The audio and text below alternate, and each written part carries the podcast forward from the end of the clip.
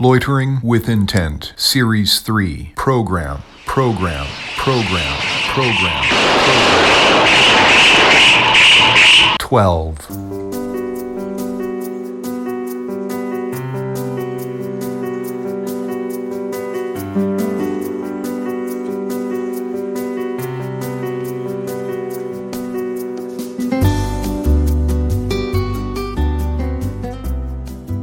So there's this celebrity, you've probably heard of them, they're famous for all sorts of home and D I Y related stuff, and they've been on T V and books and all that, and then they went to jail because that's what happens. Anyway, up to now, you've had no interest in this person at all, and you didn't even bother piling on when they went to jail, which in hindsight looks pretty good because now it's not entirely clear that they were treated fairly. But today, by some weird coincidence, they've popped back into your consciousness on account of their site turning up in the results of a search you were doing related to crossbreeds of poodle. So now you're thinking, well, let's go look at their site because you're older now and maybe there'll be some stuff there that would interest you, seeing as you're all older and all that. And really, it's not a bad site, not a great site, but not terrible. And you could see yourself maybe spending more time nosing around there getting some ideas, but it does have this over-reliance on that slideshow type presentation that you really dislike, but maybe you can get past that.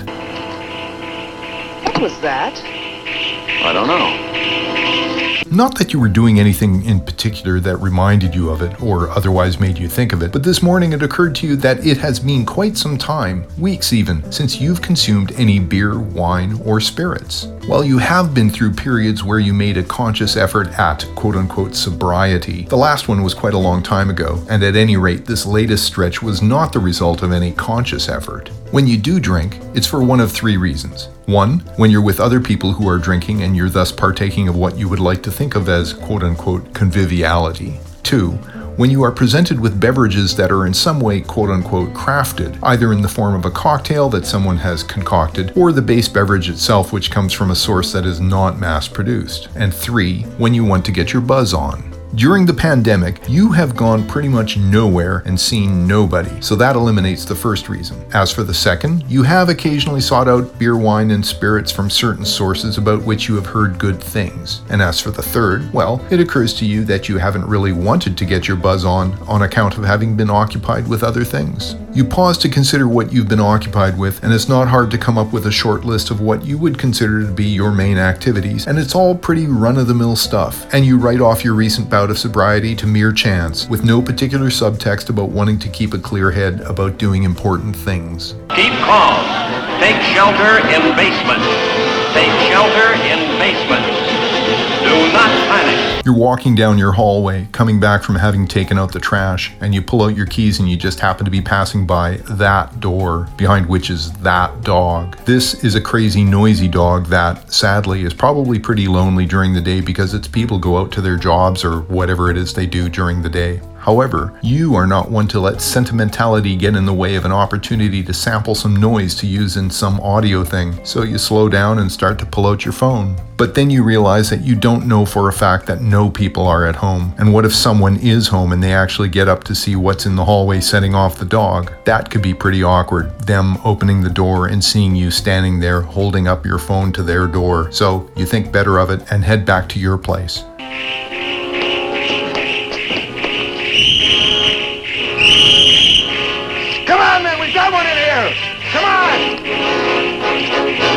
You're talking with someone the other day about something or other, and at one point they make a general statement about people, three words in total, the last of these being a rude word for feces. To be honest, you're not inclined to disagree with them on this point, but the statement strikes you as being both rather commonplace and a bit too much on the nose. Ideally, with opinions, you think it far more clever and interesting to have people arrive at a conclusion about what you think without you having to say so in so many words. But achieving this requires a bit of work, a bit of forethought, and perhaps a bit of wordplay. And frankly, who has time for all of that? And that's just on the speaker's side. Think of all the work required of a listener to pay close attention to all those words, think about them, and then arrive at a conclusion. Really, you shouldn't be so demanding. We can't hold out much longer.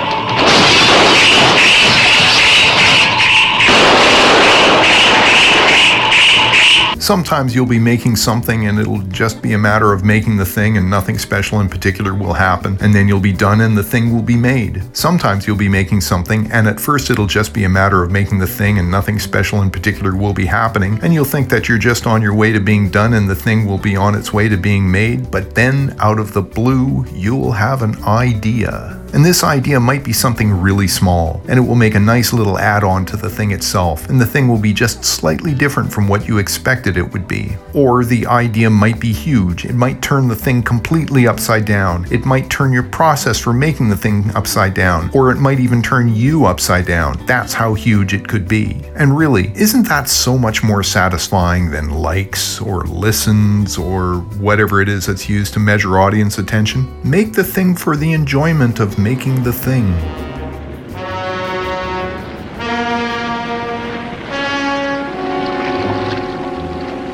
Head for shore.